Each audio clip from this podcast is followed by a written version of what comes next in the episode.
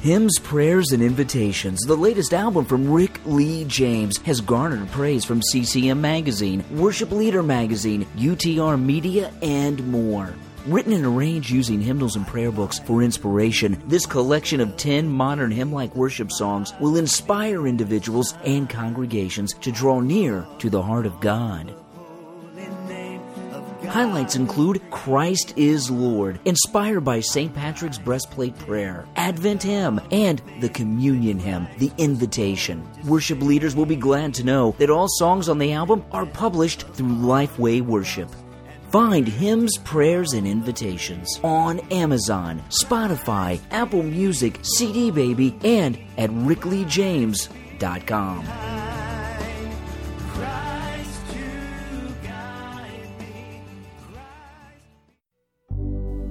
Have you ever thought to yourself, man, I'd like to host my own podcast? Well, guess what?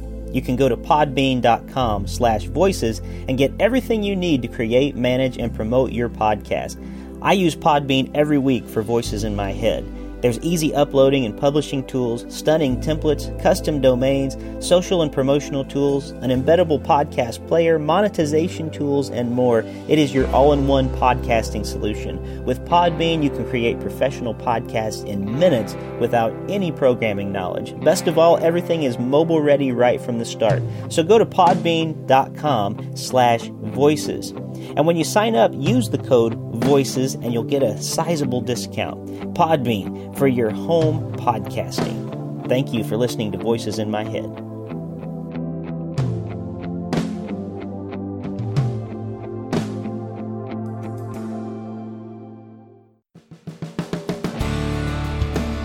Welcome to Voices in My Head, the official podcast of me, Rick Lee James. I'm a recording artist, a singer, songwriter, an author, a worship leader, and an ordained minister in the Church of the Nazarene. The Voices in My Head podcast is your source for discussions on music, literature, movies, pop culture, theology, and more. Now sit back, relax, and listen to the latest episode of the Voices in My Head podcast. And don't forget to let the voices in your head be heard by following me on Twitter at Rick Lee James and sharing your thoughts about today's show. Welcome back to Voices in My Head. As always, I am your host, Rick Lee James. He's the founder and host of the number one theology podcast, Homebrewed Christianity. As an author, speaker, podcaster, and professional theologian, he is committed to bringing the best resources from the academy to the church so we can brew a more robust faith today. Tripp Fuller, welcome to Voices in My Head. Oh, glad to be here uh, in your head and, you know, a bunch of other people's heads as well. Definitely. Well, it's great to have you on today. As we begin today, uh, we're here to talk about a movie that you recently have released and starred in. But before we do that, I would love for you to tell our listeners about Homebrewed Christianity and how it began and, and how it's branched out now that it's 10 years old. Well, um, yeah, so I started it 10 years ago um, near the end of my time in divinity school at Wake Forest University and um, it came out of our kind of pub theology group at Div School, and my best friend Chad. We uh, wanted some reason to kind of hang out on the internet and things when we didn't live next to each other anymore. We wanted to keep having uh, theological conversations and such. So, um, I uh, st- had started the pub group similar to that right at my first the first church I was working at, and started bringing um, theologians on and recording it uh, and putting it on rewritable CDs back then. And Chad's like, idea, we should start a podcast hmm. instead of you rewriting CDs. Then everyone can download and listen to the interviews of the theologians and Bible scholars and such. And then you don't have to uh, do the whole CD thing. Yeah. I didn't know what a podcast was. He explains it to me. And I'm like, oh, cool. So we start Homebrewed Christianity. And originally it was connected to those pub groups where, you know, if you have a group and you're getting together discussing a book, 10% read it. So if you are the extrovert who read it, you spend most of the time not with high quality craft beer, but in explaining the book. So um, I started doing the interviews of people we were going to discuss their books at the group then I realized people are listening to the podcast, and I could get free books. So uh, it kind of took off from there. And over the course of 10 years, there's just been that kind of slow and steady growth, really, until podcasting got significantly bigger um, and a, just a larger percentage of the population listened. Uh, but I've been interviewing theologians and philosophers and all that kind of stuff. And the whole goal has always been to have engaging interviews with the best academics so that your average person who went, you know, majored in something different at school or has a career elsewhere can benefit from the ideas that are in, in the academy and um, they can, you know, quote, brew their own faith. And, it, and that it really kind of started the same time craft breweries revival started, home brewing got popular again, and America was realizing that beer was something more than Pabst Blue Ribbon. So, um, yeah, yeah, that's that's kind of how it started. It's gone on since then. Now, um, this year we passed, we've already passed three million downloads, which you know for some podcasts is big, some it's not. Yeah. But you know when you think of them as ninety minutes of theology with a lot of big words, it's uh, quite a few. And Yeah. um, there's a book series, uh, homebrewed Christianity guides. There, I I'm, I speak a lot and that kind of thing, and we put on our own events. Uh, homebrew does um, events that are like mixtures of craft beer and super nerdiness. Sure. Um, and uh, yeah, and that backed into making a movie. Mm, yeah. Well, congratulations to you on 10 years by the way. That's not there's probably not a lot of podcasts that can can boast that for one thing, and you do it so well and have uh, have become such a wonderful host and uh, your insights are always uh, really fascinating. And through the years, you've interviewed some really great guests. You've had people like Jurgen Moltmann and Richard Rohr and Jen Hatmaker and Science Mike McHargue and Stanley Hauerwas and William Willimon, just to name a few of your guests. And I've had several of those on my show as well and, and have made some really great memories in my mind. I just have to ask you, do you have a favorite homebrewed Christianity moment that when you think of like this was this was the best thing or in your mind it may not even be one of those great guests but is there just a time uh, that you think of of like this this is it for me Um, I think the first when I realized that uh, the podcast meant something to people past, oh, I can learn something. Um, the first few times that happened, and I was you know speaking at an event, and it was uh, probably like the third or fourth time I spoke at some you know event for ministers or whatever, and um, and and all of those early ones are you know people I knew and looked up to, re- suggesting me where I got an opportunity to do it, and I'm like driving down, uh, driving three states away, and spending three nights in a hotel to get paid two hundred dollars to Yeah. talk, um, and I was speaking at an event in Florida, and one of the keynote people got sick, and so the the organizer said, "Hey, you know, a whole lot of people really ca went. They went to your session, like they all knew you. So, like, do you want to like talk tomorrow afternoon for the keynote? Because, I mean, I guess I could get, you know, like someone that's already talked again to talk again, but I think people'd like it. Hmm. And, you know, I freaked out. then was like, obviously, and then went and planned my talk and and was amazed humans chose to listen to me for an hour and a half. so and then after it hearing them go, "Oh, I liked how you pulled that from that interview and there are these ideas and it's it was so good to meet you in person cuz it's like we talk every week." Um those kind of first few times where I realized that numbers on downloads were actual humans yeah and that someone cared about what I was so passionate about enough to to listen and engage was I think the big the big shift shifting point for me. And uh, since then you know I've tried all sorts of stuff and real and trusted the audience so that you know um, the podcast makes up uh, a a very significant portion of my time my income um, the it opens up all sorts of doors for you know speaking and teaching. And uh, th- at this point in the game i'm uh, i love when I finally get a yes to interview someone I've been trying to get on the podcast for years, Mm-hmm. and uh, or when someone I've told they need to start a podcast for years finally does. Like when Pete Enns started his, he had come to a couple live homebrewed shows and stuff. And I'm like, you should really start one because Yeah. uh, there's not a like clear for normal people Bible person on podcasting that's not a fundy. You'd be great. He's like, no, I don't know, blah blah blah. You know, and then he starts it. Uh, anyway, Yeah. So to me, being in it that long, um, the communities that have built out of it, the listeners of community with other podcasters, and uh, each year Homebrew does a couple of events, and they're intentionally, you know, like under hundred people, um, and I get to hang out with people, listen all the time, hear their stories, and and everyone gets to meet each other, and community kind of is formed that way. So those are probably the, you know, why I love, enjoy, mm-hmm. and dig doing it. Yeah, well, that's great. Well, and it's obvious uh, that you do care about the people who listen to your show, and anyone who's ever listened to you can tell that pretty quick. And I think it shines through also in this new movie that you're starring in, The Road to Edmond. So I want to talk about that with you while you're here today.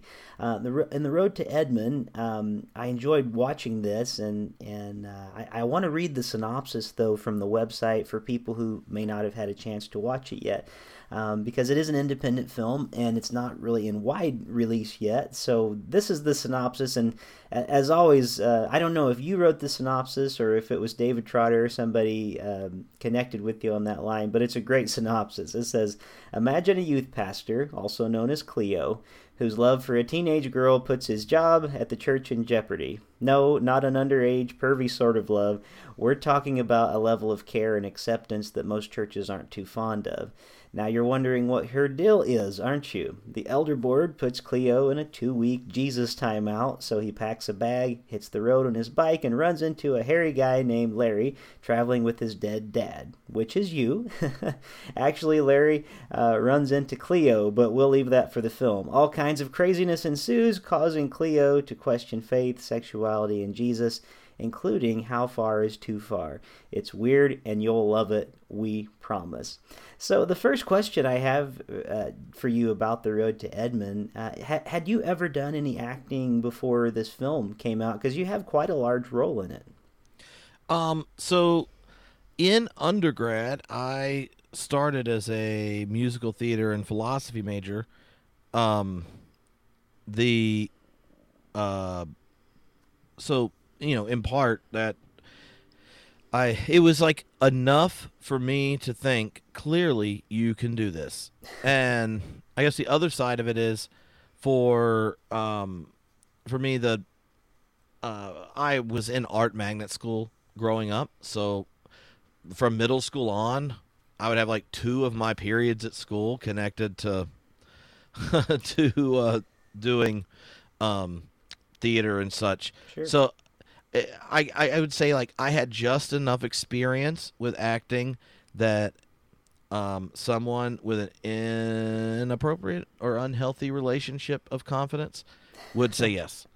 Um, now, if you're a minister and a youth minister and have to get up and lecture in front of people, you get more comfortable doing what's necessary to hold attention. You get better at timing and all that kind of stuff. So, you know, I I figured there was transferable skills. Um, Nathan, who plays Cleo, had never done anything, and um, Dave and I both thought our just natural friendship and dynamic would work, and so I kind of uh, you, uh, he did not know how serious we were about making the film until I brought him the contract. I'm like, so you know, on the rare, you know, on the rare occasion that we actually pay off the film and make money, then here's how we're splitting it. And he's like, we're really going to make the movie? I'm like, yeah, yeah, yeah. He's like, and I'm supposed to act in it? Don't worry. yeah, So- right. so it's it's sort of a homebrewed film too in that in that regards when you think about it. That's great though.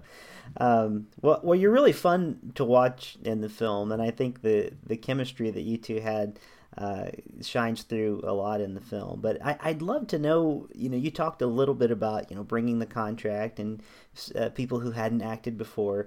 Uh, how, how did this movie really come about in the first place?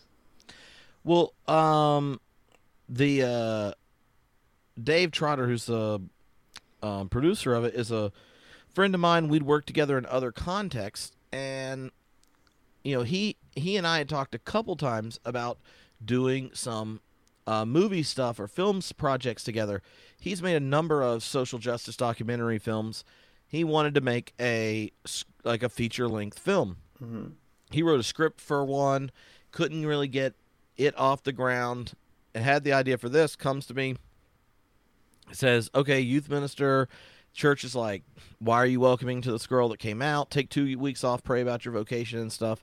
And um, Dude hits his bike. They go on a road trip. All craziness ensues. What do you think? And I'm like, that sounds fun. Um, what about the guy that's hitting him? He goes, I don't know. What do you think? So we went back and forth and kind of sketched out the characters of Cleo and Larry. Mm-hmm. And then he comes back to me a few months later and says, Hey, remember that idea we had? I'm like, not exactly. Well, be funny in an hour. I have a friend calling. I think he's going to give us money to make the movie. You know, the one about the youth minister and stuff. and I was like, all right. So I answer the phone, say things, and we get the thumbs up. And after that, we're like having to write out all of our ideas and outline the movie and then figuring out when can we film it. And that summer, like not this summer that just ended, but the one before 2017, um, Peter Rollins and I were doing a little tour in Oklahoma and Denver for uh, theology beer camps, which are these like homebrewed events. Mm-hmm. And I'm like, well, we're doing one in Denver, Colorado, and then one in Oklahoma City. So, what if we filmed between like on the weekdays, between the weekends and after it? And they're like, all right. So then we went through our story and found all the locations and things to fit in that journey, in that story and the movie is a kind of uh, you know inappropriate buddy comedy with progressive spiritual themes um, telling of the Emmaus story. And mm. so we're like what's a town with the letter E in it that we're going to pass? Mm. Edmond Oklahoma. All right. So we're going to end in Edmond. And so then we got on the internet found places all that kind of stuff. We had the sketch of the story and things and we started adding locations and everything. And um, you know that then that summer comes, and uh, me and Nathan, and then Dave and three crew, um, uh, Brandon, uh, Jess, and Corey, were we had two big white vans, and mm-hmm. between the beer camps we were filming, and oh, it was a it was a blast, and the most work I've ever like done in two weeks of back to back days. They were all like 16, 17 hour days. Of filming or driving to the next place. Um, hmm. But yeah, it was a it was a fun thing to make happen. And looking back at it, I don't think I had any clue what I was saying yes to when I started, hmm. or I might not have said yes. But at this point, I'm like, all right, we we want everyone to find out about this film and like it enough that we get to do it again because that was awesome. Yeah.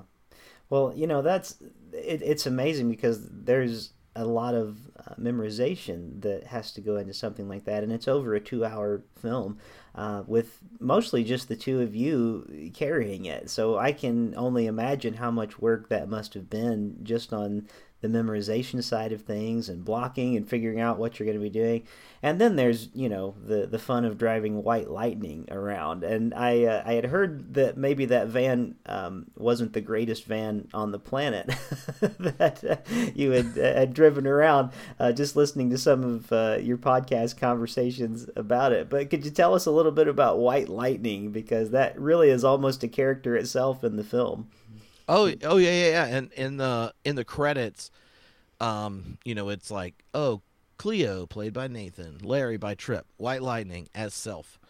Um, the uh, so w- one thing is the story is really about youth minister, a youth minister in transition. Sure. Um, and uh, like if you were to think of like the icon of youth ministry, it's the van, yeah. like the youth van.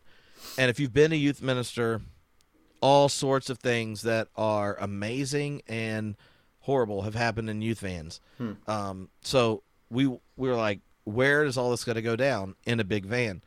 Um, and uh, so in, in one sense, it is uh, if the youth van is like the the the the the tool that youth ministers use to take youth out of their normal rhythm with their friends and their family and their school and sports and all that kind of stuff and put them in an environment where they can um, detach from all these groups and people projecting on them who they have to be and they can kind of get to know themselves more in the context of grace then um, let's use a van as the place that happens.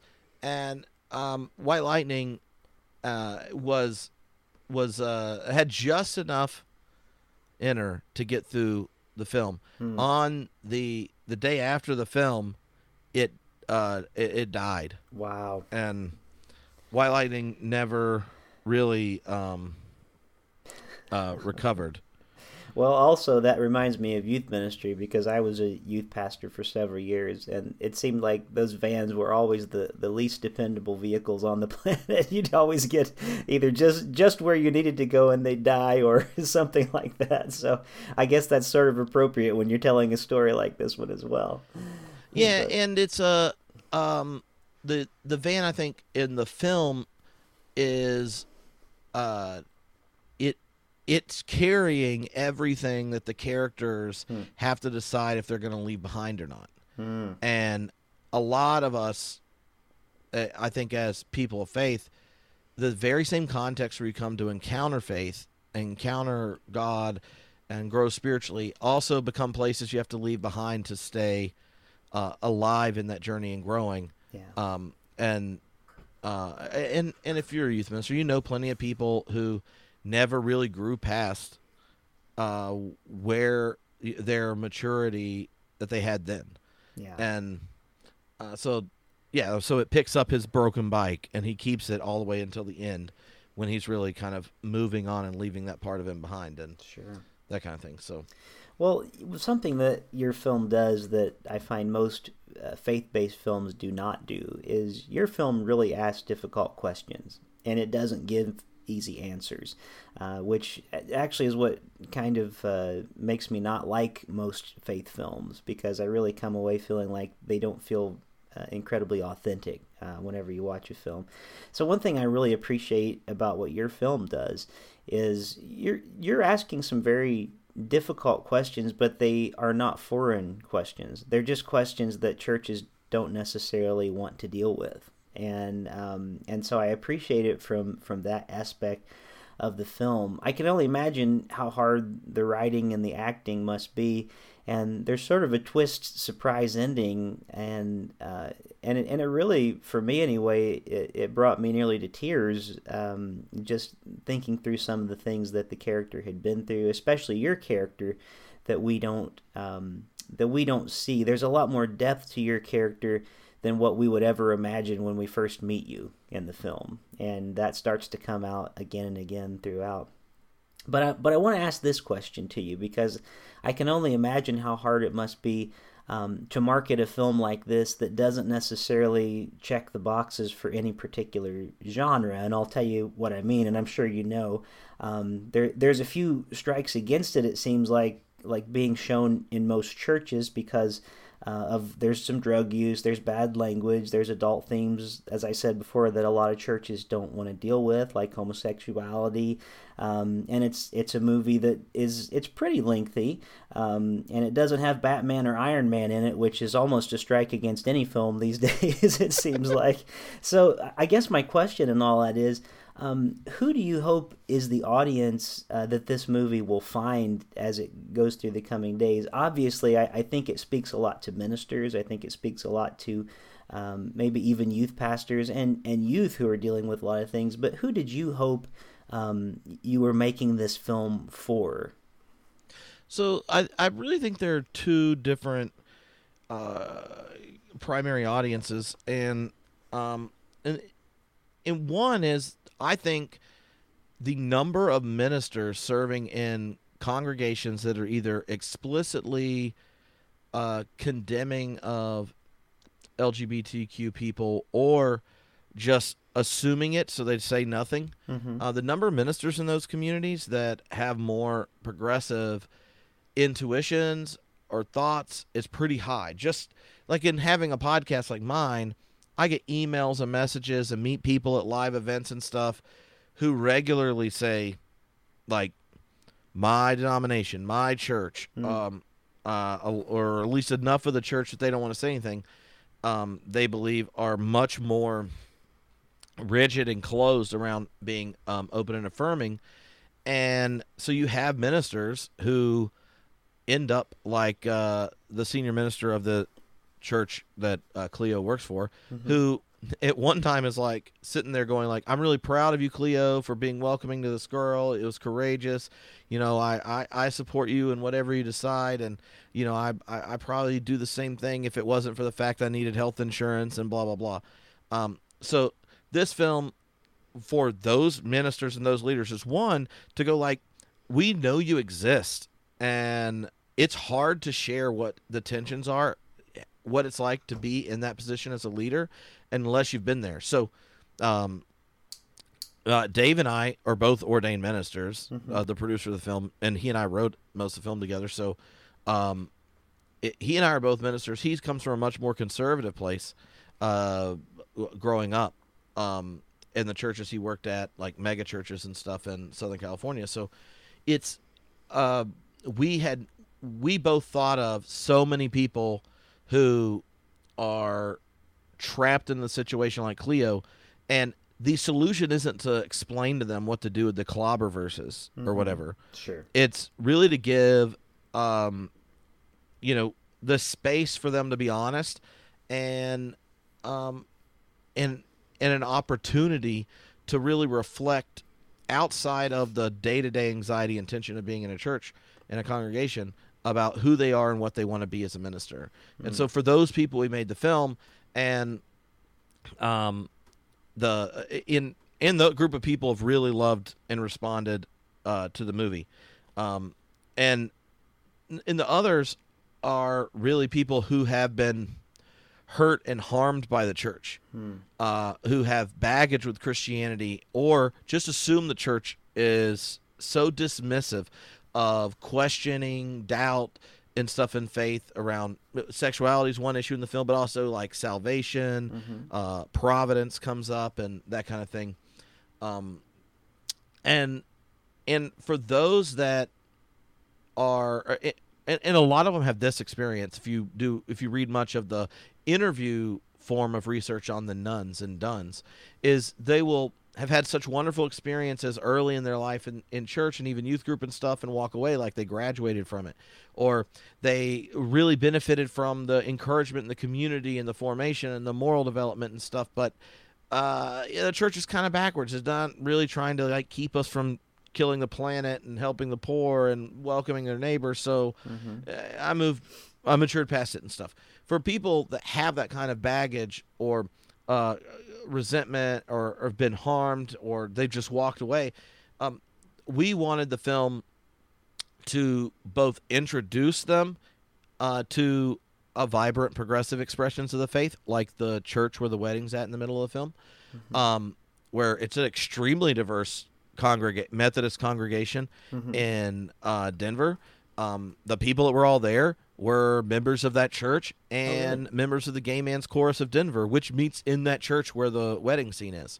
Right. So we wanted them to just see that, and we wanted um, uh, those that have been harmed and stuff that are like, until I've heard you hear me, I can't keep this conversation going. So Larry's antagonism to um, Cleo and his faith and stuff in the first part of the film was there so that if you are comfortably conservative evangelical and such, you have to hear if you're going to finish the movie what a lot of people think and may not say to you hmm. and why it is people walk away. It's not because they hate Jesus. And for those that think all that stuff, to know they've been heard and understood, and then what does it look like to process your religious past, your religious baggage? And so, my character, Larry, towards the end of the film, you realize that um, he's the reason he was the person he was in the beginning, if you're a person of faith and you're judging him, mm-hmm. is for a reason you could see yourself doing the same thing. Mm. And um, so often, our religious identities are things we have to protect. So we have to label somebody and then dismiss what we think that label means. When if we got stuck in a van by a river with them for three days, hmm. and then we realized they cared about us and found out more about their story, we would cry in solidarity with the pain they're going through. And in doing that, we open up the space for healing and transformation.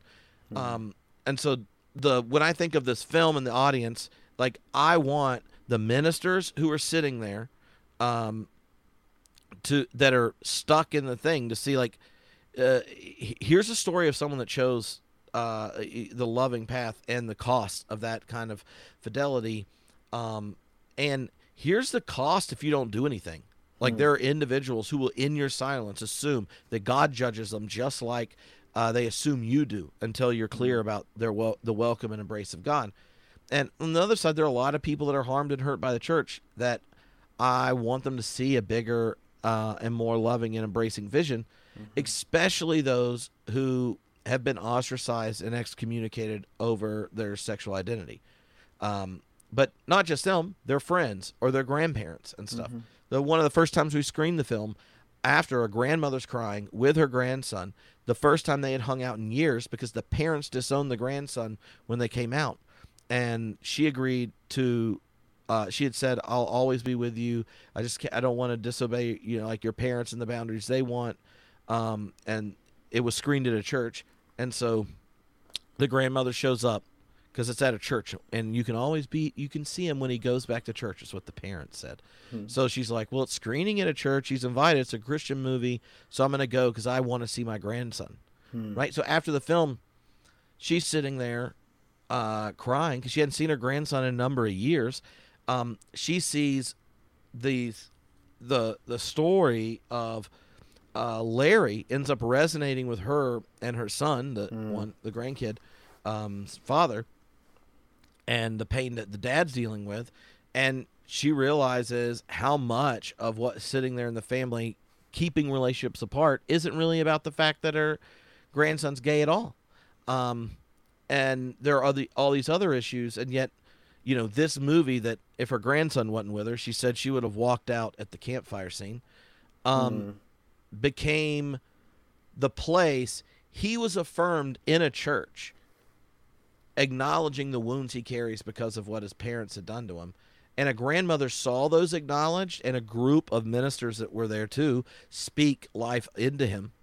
And like who knows what her grandmother his grandmother thinks right now about sexuality or whatever but the film facilitated because of the laughter and the stories humans getting over the way their ideas keep us apart hmm. and i think that when god leads us to greater beauty and goodness as a people it's so often our faithfulness to the humans in front of us hmm. in loving and doing the right thing and then we have to think through scripture and our in truth and stuff so that our theology can catch up with our faithfulness hmm. and a lot of times that doesn't happen because all right we're we we you know we'd act like jesus but our doctrine's in the way and that keeps it from going on uh-huh. and i have made tons of podcasts about ideas and things that have never had the same response as a movie that has uh you know tons of funny or inappropriate jokes in it but also uh, stories that you can identify and resonate with. Um, yeah, sorry, that's a long answer. You you, you know, it's, the, a, it's good. Yeah. It, well, um, there's a reason my podcasts are never 30 minutes. I understand. It's it, it's hard to keep them that close, and you have a lot of, of good things to say, so that's totally fine. Um, and I appreciate that. I appreciate the way that hopefully this film will facilitate some conversations, and I, I love hearing uh, just just that one story about the grandmother and the grandchild. Um, and that's that's a beautiful thing. We often have such a hard time um, in the church of of even if we don't agree um, with a person's lifestyle choices or or whether we do or whatever the case. So often the church is so bad at saying, but but we want you here and we want to figure this out together, and we want to walk together in this, and we're gonna we're gonna seek together. And so often it's just, well, sorry, you we disagree, and you're out. And and I wish that churches would would become more embracing of just being like Jesus in that regard of I'm coming to your house today you know? Uh, we're we're gonna go have a meal together. We're gonna talk about these things. And I think that your film is is bringing up some very good um, questions and it's bringing up some very necessary um, relational relational issues between family members and people in churches. And so um, I appreciate all the hard work that you've done on the road to Edmond. Uh, before our time is uh, is is up here, which we're running a little bit close today, but I, I want to know um, how can people see this film? The way that I saw it is is David sent me uh, a screener to watch, um, and I know that that's not an, uh, the most effective way to get it out to the masses. So, um, how how is it that you would um, like for listeners today to know if they're interested in seeing this film? What's the best way that they and their friends can see it? Okay, so there's a couple ways. Um, just I would say go to the road to Edmond.com, um, the road to Edmond.com, mm-hmm. and uh, all the social media stuff is the road to Edmond. Okay. Um, right now, we just a couple weekends ago we had house parties and House of God parties, where you could screen the film in your church or in your house with friends, and uh, there's a uh, uh, bingo game that goes along with it, and or it could be attached to uh, your favorite beverage like mm-hmm. orange juice. Um, there uh, bingo cards you can print out and use, discussion questions and all that kind of stuff.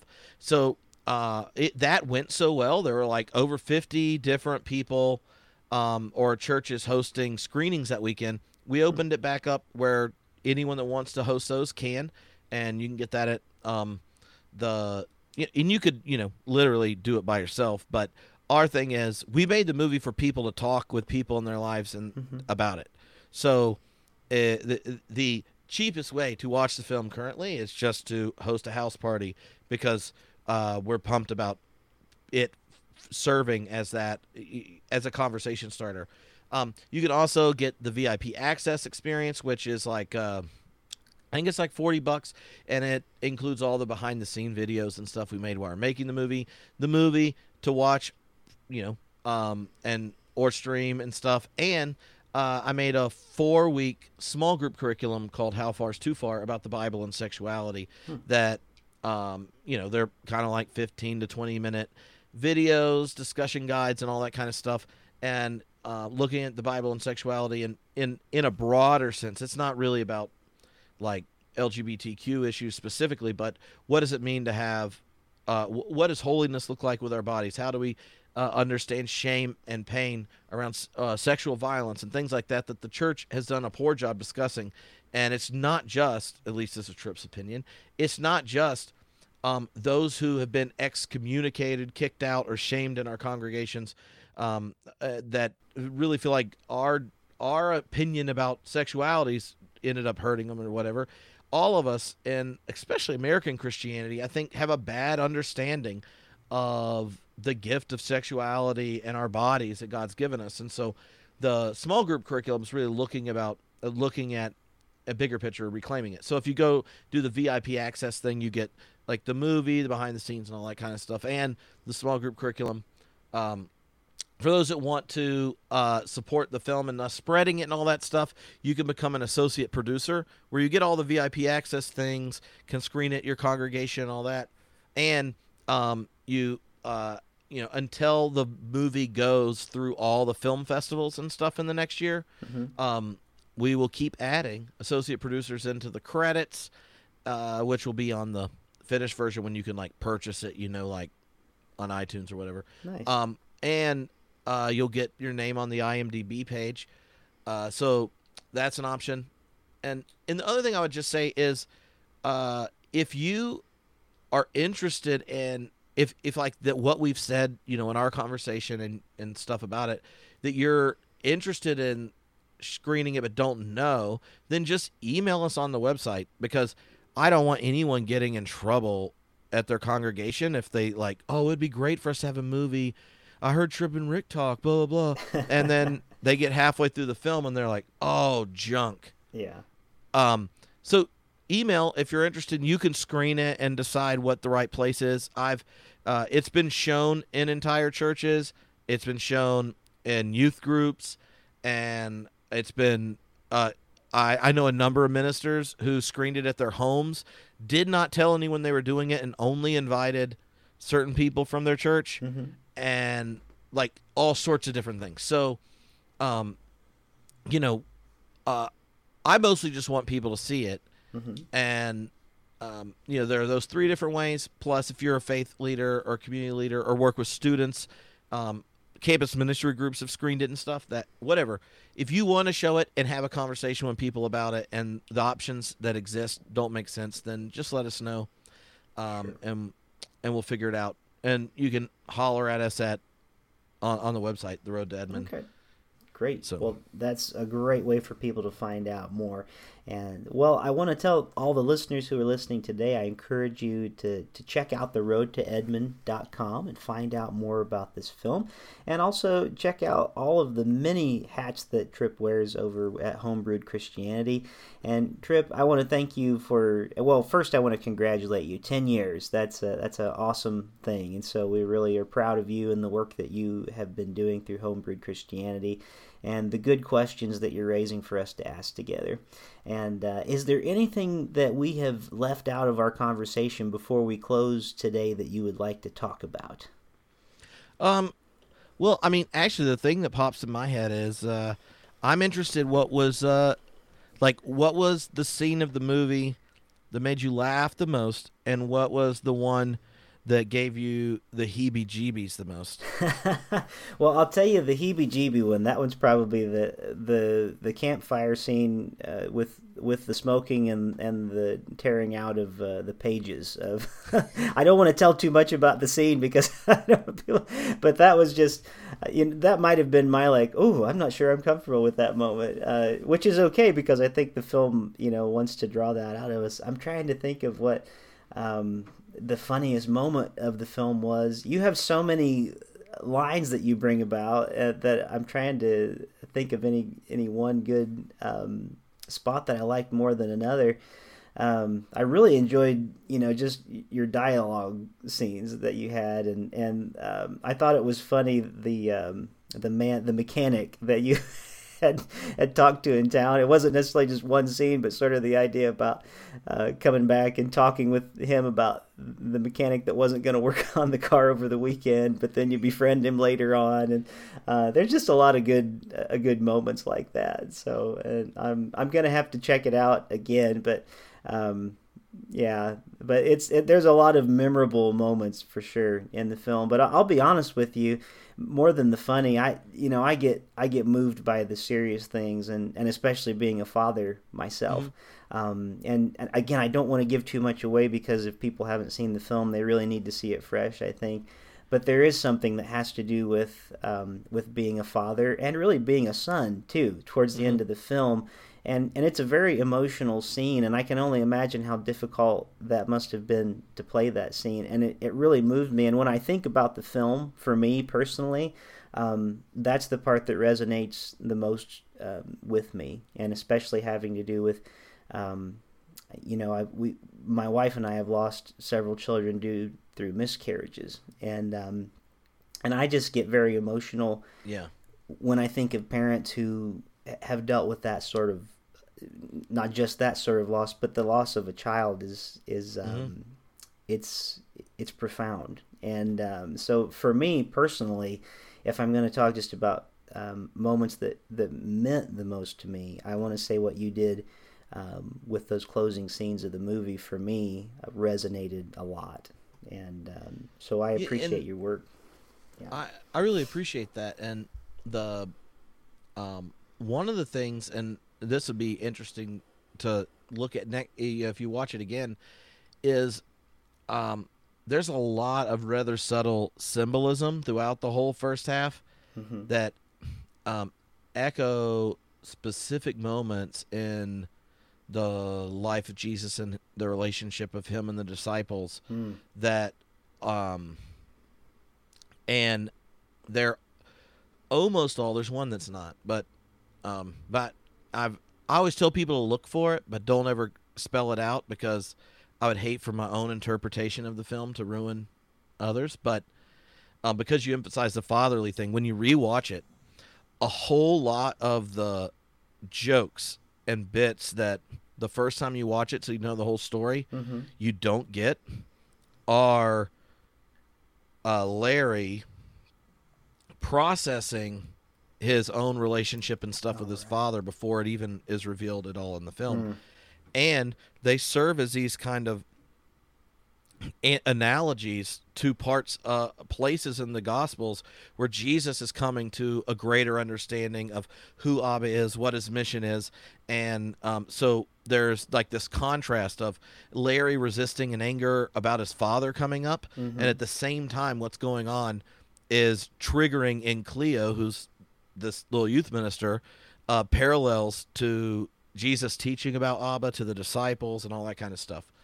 Um, so the the uh, father son themes run run throughout, and um, it's not till the second time you watch it that a lot of the uh, a lot of what's going on in the first half gets can get picked up on. You know, if we semi succeeded. I Yeah, no, no, you did, you did, and I could totally see that because I think when I thought back through the film, uh, in light of the ending, so much of that did click, and uh, and so it, you're right, it does need a, a second screening screening with that in mind, uh, as as good things that make you think that you know they're they're worth a, a second and third and fourth and many more after that look. So.